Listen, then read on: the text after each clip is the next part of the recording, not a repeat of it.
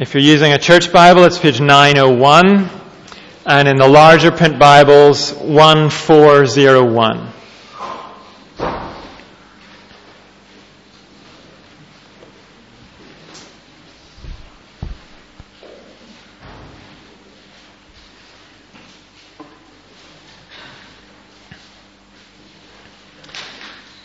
I'm going to read from Hosea chapter 2, verse 2, down to chapter 3, verse 5.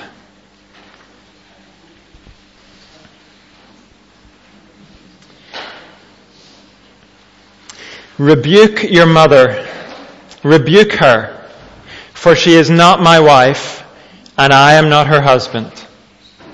Let her remove the adulterous look from her face and the unfaithfulness from between her breasts.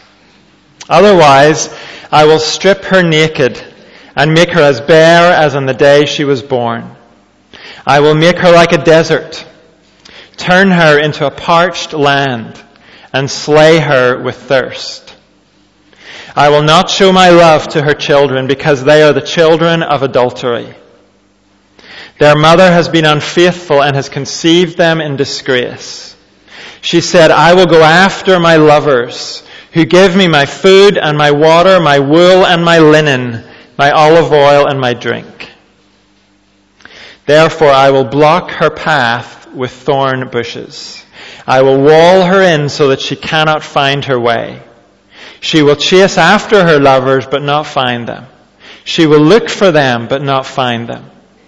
Then she will say, I will go back to my husband as at first, for then I was better off than now. She has not acknowledged that I was the one who gave her the grain, the new wine, and the oil, who lavished on her the silver and gold which they used for Baal. Therefore, I will take away my corn when it ripens, and my new wine when it is ready. I will take back my wool and my linen intended to cover her naked body. So now I will expose her lewdness before the eyes of her lovers. No one will take her out of my hands. I will stop all her celebrations, her yearly festivals, her new moons, her Sabbath days, all her appointed festivals. I will ruin her vines and her fig trees, which she said were her pay from her lovers. I will make them a thicket, and wild animals will devour them.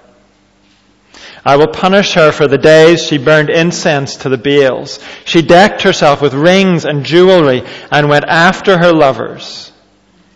But me she forgot, declares the Lord. Therefore, I am now going to allure her.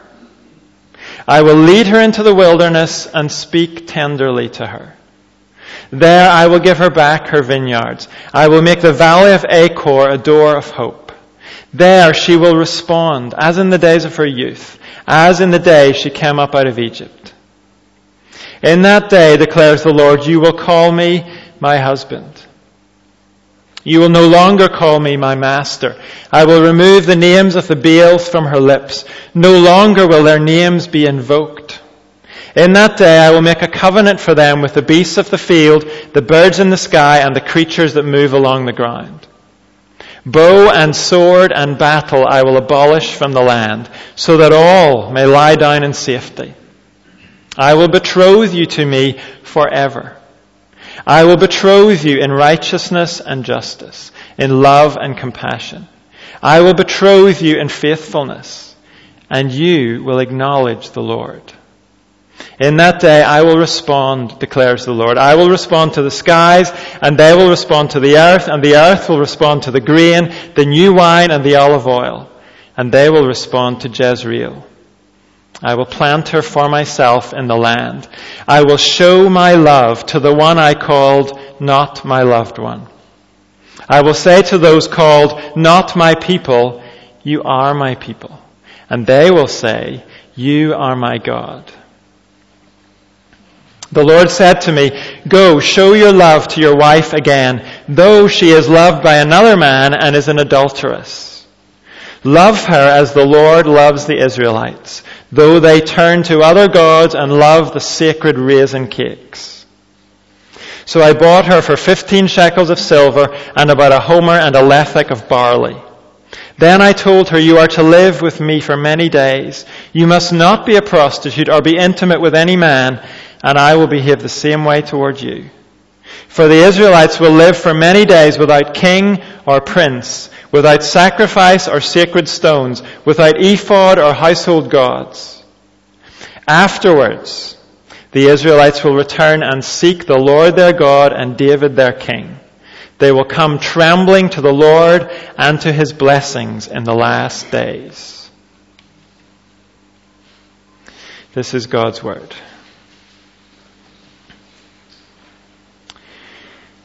We'll start with a question. What kind of God do you want?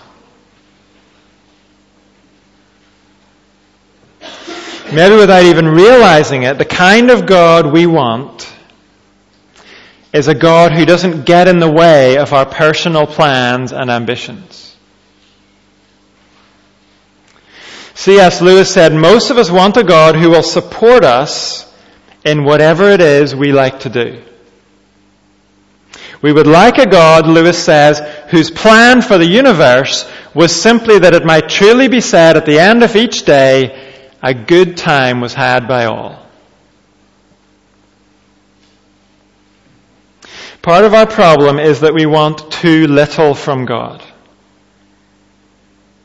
God has a glorious destiny in mind for us. He wants to give us the perfect joy that can only be found in Him. He wants us to experience the eternal pleasures that can only come through relationship with Him.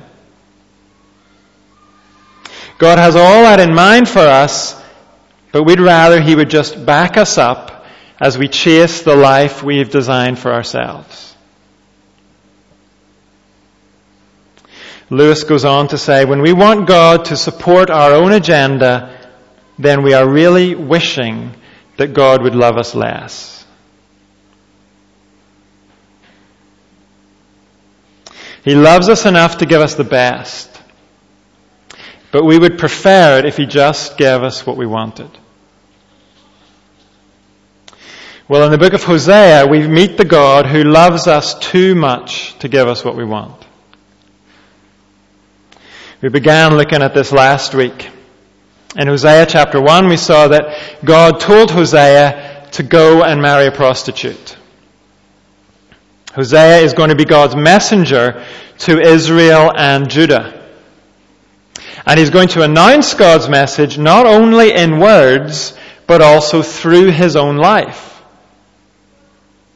Hosea's marriage to an unfaithful wife is going to be a living illustration of God's relationship to an unfaithful people. And we read in chapter 1 about Hosea's marriage to a lady called Gomer. We read about the three children Gomer gave birth to. And it was unclear whether all those children were Hosea's or not. And the pain and betrayal Hosea suffered was a picture of the betrayal suffered by God. The people of Israel and Judah could look at Gomer and they could see their own unfaithfulness to God. And we also noticed last week the unfaithfulness of Israel is the unfaithfulness of all humanity. Through his promises to Abraham, God committed himself to bless all peoples on earth. Like a bridegroom, God has promised, I will. But like an unfaithful bride, all of us have turned to other lovers. And the question is, how will God respond? Will he wash his hands of us? The answer is no. In Hosea chapters 2 and 3, we see God's jealous love. And we might see that word in the middle there and immediately wonder, isn't jealousy a bad thing? Well, it can be. And today we mainly use the word in a negative way. We use it today almost like another word for envy. So if somebody does well, if someone has nice things and their neighbor wants those things for himself, we might say the neighbor is jealous. But there is another meaning to the word jealousy. It's the sense of wanting to protect something good. So, for example, if another man takes a fancy to my wife, if he starts showing up on our doorstep with flowers for my wife, and wanting to take my wife out to romantic dinners with him, in that situation, it is entirely right for me to act in a way that is jealous for my marriage. It's right for me to want to protect the exclusivity of my relationship with my wife. What would it say about my love for my wife if I opened the door to that other man and offered to watch the kids while he whisked my wife off into the night? You and I need to have that understanding of the word jealousy when we turn to the Bible. Because the God of the Bible describes himself as a jealous God. And what he means is, he is passionate about protecting the exclusive relationship he has with his people. God is not easygoing about other lovers who try and disrupt his relationship with his people. And God's jealousy is a good thing. We can only find true happiness in Him. It's loving when He refuses to welcome rivals into His relationship with us. And in the passage we read a moment ago, we're th- shown three characteristics of God's jealous love. First of all, God's jealous love shows us the emptiness of life without Him. A moment ago I said it would be right of me to be jealous if another man tried to take my wife out. In my case, I'd tell him to get lost and I would help him on his way down our front steps from where he came. That would be an appropriate response coming from an appropriate jealousy for my marriage. And in my case, it's also what my wife would want me to do. She'd be pretty devastated if I opened the door and showed the guy in. But imagine another situation. A situation where the husband feels appropriate jealousy, but his wife wants to go off with the rival. She's interested in him. She's eager to experience a relationship with him. What does the husband do then? Well, no doubt he would slam the door and he would plead with his wife. But what if she was determined to go? What if she climbed out of the window during the night to be with this other lover? Well, if she kept on doing that, maybe eventually the husband would do what God promises to do in Hosea chapter 2. God says to Israel, For hundreds of years you have been doing the equivalent of sneaking out the window on me. Again and again and again you've gone after other lovers. You have prostituted yourself to them. And so, verse 2, God says, Rebuke your mother, rebuke her, for she is not my wife, and I am not her husband. Let her remove the adulterous look from her face, and the unfaithfulness from between her breasts. Otherwise, I will strip her naked and make her as bare as in the day she was born. I will make her like a desert, turn her into a parched land, and slay her with thirst. In verse 2, rebuke your mother could be translated, plead with your mother. That's probably the better translation because it's obvious God is looking for a response here. He's not just delivering a put down. God is asking the individual people of Israel to join the prophet Hosea in calling the nation of Israel to repentance. That's what he means by plead with your mother. And when we saw last week, when God says, she is not my wife and I am not her husband, the point is, let's not pretend all is well in our relationship. Israel shows no genuine commitment to me. This marriage is not functioning as a marriage. Israel is always on the lookout for new ways to be adulterous. She has no shame in giving herself to new lovers. God says that is the state of our relationship. Those are the facts. And if she doesn't put away her adultery, I will withdraw my provision from her. In the Old Testament law, the husband had the responsibility to provide for his wife, to feed her and clothe her. And in verses 3 to 13, God says he will withdraw his provision from Israel. The beginning of verse 3 talks about stripping her naked and making her bare. The second half of verse 3 explains what that means. Israel will become a desolate place, a parched land. God will remove the prosperity Israel has been enjoying for the last few hundred years.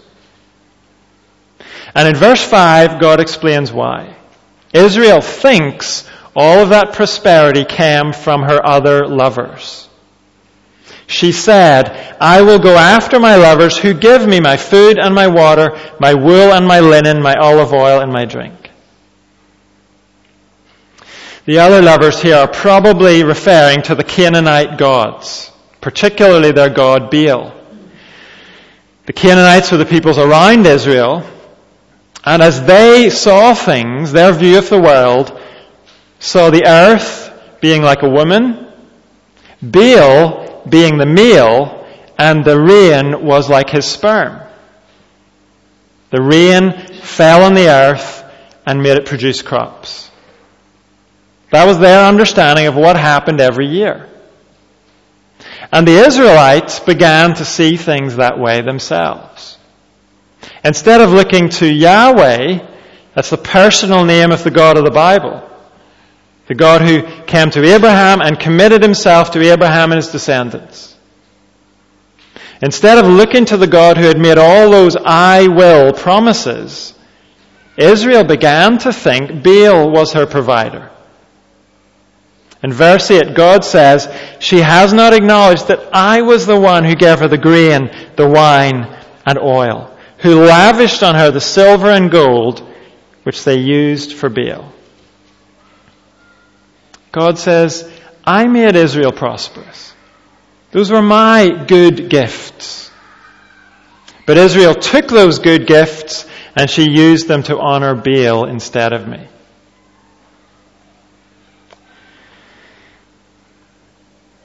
Would you and I ever be like this? Well, let's ask, who do we think provides for us? I would guess most people look no further than themselves or their employer or the government. If we're an independent kind of person, we might believe it's our own hard work that provides what we've got. And that makes us proud. We never stop to ask, who was it gave us the health and the energy and the ability and the brains and the opportunities to train and work and earn. Or maybe we think it's our employer who provides for us.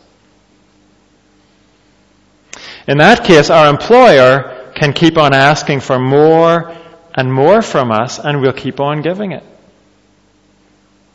Because where would we be without our great provider, the boss? And if we think the government is our provider, if we look to them to make everything right, then we will be devastated if the party we voted for doesn't get in. And even when we get the government we wished for, they will always disappoint us. Because we all have unrealistic expectations of what government actually can provide. Today we might not look to the Canaanite god Baal to provide for us. But as human beings, we're pretty good at finding other Baals. Things that we look to, things we give honor to, when all that we have has actually come from the one true God. What does a loving God do in that situation? Well, one thing God might do is to remove his provision. We've already seen that's what he's going to do in Israel's case. Look down to verse 9. Therefore, I will take away my corn when it ripens, and my new wine when it is ready. I will take back my wool and my linen, intended to cover her naked body. So now I will expose her lewdness before the eyes of her lovers. No one will take her out of my hands.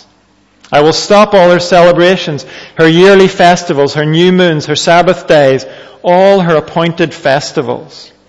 I will ruin her vines and her fig trees, which she said were her pay from her lovers. I will make them a thicket, and wild animals will devour them. I will punish her for the days she burned incense to the Baals. She decked herself with rings and jewelry and went after her lovers, but me she forgot, declares the Lord. All of that is making just one point. Israel's days of prosperity are going to end. Prosperity is going to be replaced with shame and deprivation. Israel has been chasing other lovers for a long, long time. She's convinced they can make her happy and secure. And now Israel is going to discover the inability of those lovers. God is going to stop providing for her and Israel will feel the reality of life without God's care.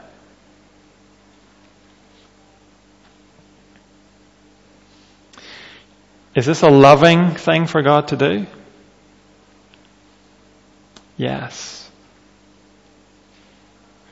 It is a merciful thing when men and women consumed with other things are shown the emptiness of those other things. It is kindness when God pulls back his provision and shows human beings how much they need him. Does it hurt when God does this? Yes. Does it turn our whole world upside down? Yes. But if God is the only genuine source of joy and security, isn't it loving of Him to show us the emptiness of life without Him. If God is the one thing in the universe we cannot do without, isn't it good when God shows us the folly of trying to do without Him? For the nation of Israel, that will mean defeat and exile at the hands of the Assyrians in 722 BC. Today, it might mean an unfaithful nation is brought to its knees economically. It might mean its government is allowed to fall into turmoil. When individuals have forsaken God for other loves, God may remove health or wealth or family. What is the worst state for us to be in? to have turned from God and to be allowed to go on living in prosperity as if it's not a problem to have turned from God. Is that a good situation to be in? When we have turned from God, surely it is for our good to taste the desolation of life without God.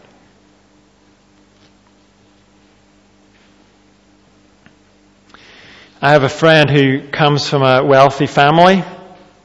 He grew up with everything that wealth could provide. Plus, he was also smart and he was physically strong. He was an athlete. He was a rower and he went to row at Oxford University. He had everything, and his attitude was, Why would I need God? And then while he was still a teenager, he was paralyzed down one side of his body. I met him a couple of years after that had happened. And as he was explaining it to me, he said, It was the best thing that ever happened to me. It showed me the reality of my weakness. It showed me the weakness of all the things I'd been depending on. It showed me that I was lost without God.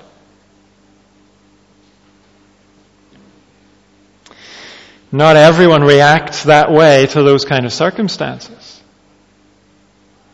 But when men and women have turned their back on God, it is merciful for Him to intervene and show them the emptiness of life without Him. But the message of Hosea doesn't end there. God's jealous love is also a love that wins us back and celebrates with a new creation.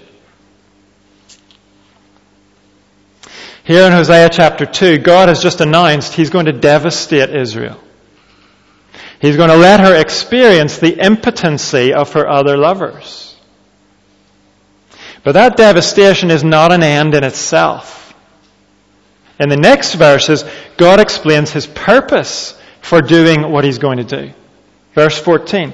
Therefore, I am now going to allure her. I will lead her into the wilderness and speak tenderly to her. There I will give her back her vineyards, and I will make the valley of Achor a door of hope. There she will respond as in the days of her youth, as in the day she came up out of Egypt. Israel has been pictured as an eager prostitute convinced that true fulfillment lies away from God. God has described how He's going to end that illusion. She's going to taste the bitterness of life without God. But God is not going to leave her like that.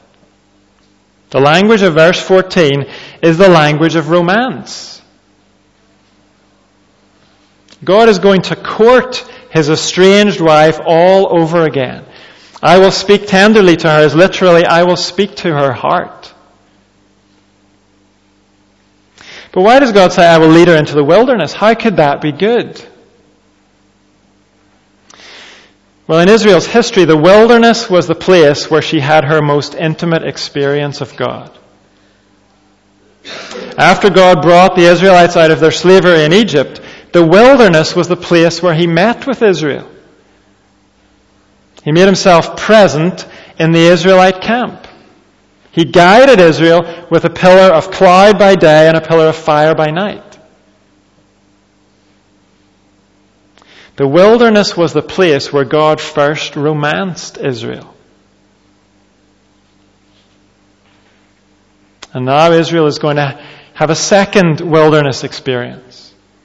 This time it's a self-inflicted one. It's going to be the wilderness of exile. God says, however, when you have been brought to your senses in the wilderness, I will meet you there and I will win your heart again. The valley of Achor means the valley of trouble. God says your time of trouble is actually going to become a door of hope. It will be the time when you respond to my advances just like you did after the Exodus. You will forget your other lovers and you'll return to my love. Verse 16, In that day, declares the Lord, you will call me my husband. You will no longer call me my master. I will remove the names of the Baals from her lips. No longer will their names be invoked. This is like a new wedding between God and his bride. There's a play on words in verse 16. The word master is translating the word Baal. Israel had been acting like Baal was her husband. Like Baal was her real provider and lover. But in the future, the only name on her lips will be the name of her true husband, the Lord. We might wonder, when is God going to do this? Was this fulfilled when the exile in Assyria ended? Well, the next verses show us God has something much greater in mind than just a trek back from Assyria. God is thinking of a wedding celebration that even now is still in the future. Verse 18. In that day I will make a covenant for them with the beasts of the field, the birds in the sky, and the creatures that move along the ground. Bow and sword and battle I will abolish from the land so that all may lie down in safety. I will betroth you to me forever. I will betroth you in righteousness and justice, in love and compassion. I will betroth you in faithfulness, and you will acknowledge the Lord. In that day, I will respond, declares the Lord. I will respond to the skies, and they will respond to the earth, and the earth will respond to the grain, the new wine, and the olive oil, and they will respond to Jezreel.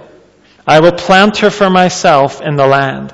I will show my love to the one I called not my loved one. I will say to those called not my people, you are my people. And they will say, you are my God. This picture is just too surreal to be describing anything in this world. This is a promise of another world. A place where God and His bride live together in perfect relationship. This is describing a new creation. Verse 18 quotes from the account of the first creation in Genesis chapter 1. It's a promise there will be twi- peace between humanity and creation. There will be peace among humanity itself. All will lie down in safety. That's not going to happen in this world. Bow and sword and battle will be abolished. That's not going to happen in this world. God and his people will enjoy a new, perfectly faithful relationship. Derek Kidner says this about the description in verses 18 and 19. Here we have a new beginning with all the freshness of first love, rather than the weary patching up of differences. And this new beginning, these wedding vows, are going to lead on to a new world. In verses 20 and 21, the word respond is used five times. This is God's response to his new relationship with his bride. He celebrates with a new creation for his bride. And creation itself joins in the celebration. We saw last time the word Jezreel means God sows or God plants. And here, all of God's patient sowing has produced its fruit. Through all the years of human unfaithfulness, God was at work. And here, finally, is the harvest. Those who lived far from God and without His love are now His people, surrounded by His love. And they're satisfied with His love. They say, You are my God. It's a beautiful picture. It's what the book of Revelation describes as heaven come down to earth. It's the future destiny of everyone who turns from their spiritual prostitution and fixes their hope in the living God. But how does God move us from the first half of Hosea 2 into the second half? How does He move us from the situation where the prostitute is chasing her lovers to the point where the prostitute has become the pure, spotless bride, lost in the love of her true husband? Well, to see the answer to that, we have to come back down to earth with a bump. We have to leave that vision of the future and see for a moment what the future cost. Hosea chapter 3 tells us God's jealous love pays the price for us. By this point, we've probably forgotten about Hosea and his wife Gomer. We've been focusing on the bigger reality that was represented by their marriage. But apparently, Hosea's marriage has taken a turn that mirrors the beginning of chapter 2. Gomer has left Hosea and she's gone off after another lover. Her name isn't used here, but I see no reason to suppose this is anybody but Gomer. She's gone, and God says to Hosea, Go, Hosea, and get her back. Chapter 3, verse 1. The Lord said to me, Go, show your love to your wife again. Though she is loved by another man and is an adulteress, love her as the Lord loves the Israelites, though they turn to other gods and love the sacred raisin cakes. The obvious question is, what's wrong with raisin cakes?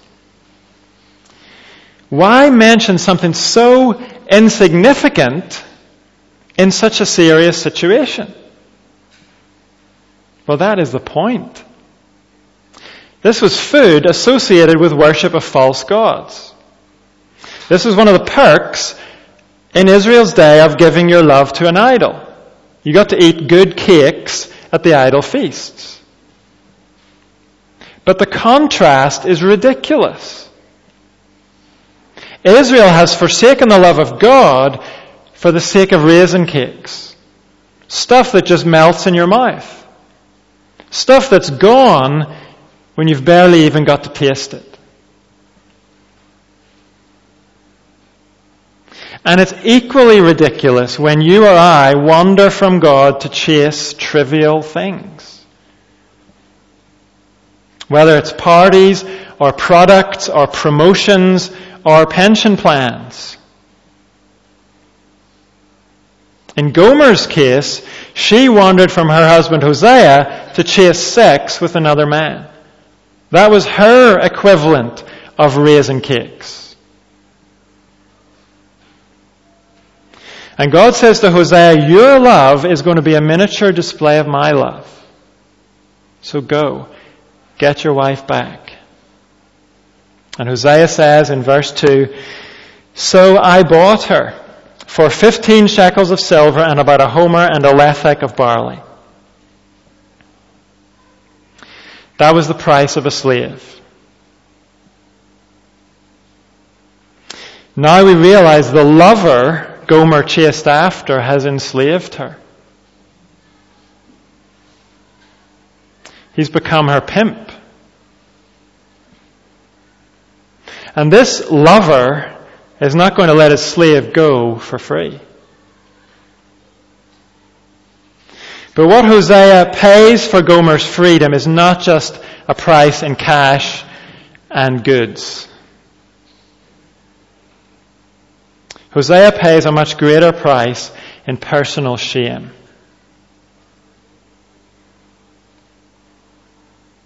In buying this woman from the whorehouse and taking her home as his wife, Hosea is making himself contemptible. In this society, he has just made himself a laughing stock. What self respecting person would lower himself to do that? But don't you see, that's what God did for us. Hosea's love for Gomer is a picture of God's love for us. We were the whore. Enslaved to false lovers who didn't really love us at all. And our freedom cost the life of God's only Son. That price would have been amazing enough. But the greatest price Jesus paid was not the physical pain of dying on a cross. It was the shame. The Son of God humbled himself to die the most contemptible, death at the hands of his own creation. Executed as a blasphemer and a criminal. Not even worthy to be executed inside Jerusalem, he had to be taken outside. Laughed at as an idiot by the passers-by. The Gospels tell us what they said. He claimed to be the Son of God, but he can't save himself from the cross. What a deluded man. What a loser. But he stayed on the cross to save us. He made himself contemptible to buy us prostitutes back. His death paid for our freedom. It opened the door out of our prostitution and into a new relationship with God. And a new destiny in God's love.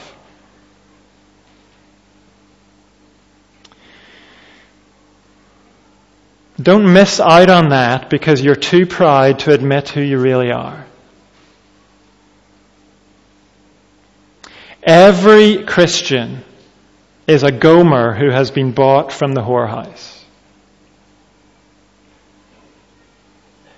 Rescued from a life of spiritual prostitution. Don't be too proud to admit who you are. There's too much at stake to let your pride hold you back. The Son of God humbled himself for your salvation. Don't be too proud to receive that salvation.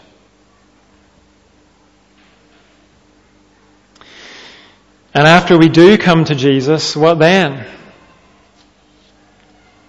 Well, our life changes in that moment. We have a new relationship with God and we have a new future ahead of us. And we have to wait for the full enjoyment of that future. That's what Israel is told in the rest of Hosea chapter 3. They will live in a land of exile, and God might seem far away from them at times. They'll live in a foreign land, longing for their king. But in the end, God's king will come. You'll notice verse 4 mentions David, their king. Now, at this point, David had been dead already for about uh, two or three hundred years. This is about God's promise of a king from the line of David. That king, the New Testament tells us, was Jesus Christ. He's the king the Jews were waiting for all those years. He's the king the Gentiles were waiting for, but didn't know they were waiting for. He came for Jews and Gentiles. He rose from the dead and he's coming back for his people. He will bring the full experience of God's blessing and goodness. And until he comes, we have to wait. Looking for his return and living now as his faithful bride. If you and I have come to Jesus, then we are not prostitutes anymore. We are not the property anymore of false, abusive lovers. We know who really loves us and cares for us. So let's show that in our lives.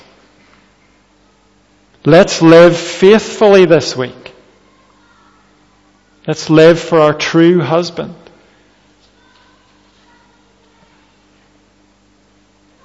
That's the challenge for us. But this message is also a reason for us to give thanks to our God for His love that doesn't walk away. We're going to do that as we sing together now, My Lord, what love is this?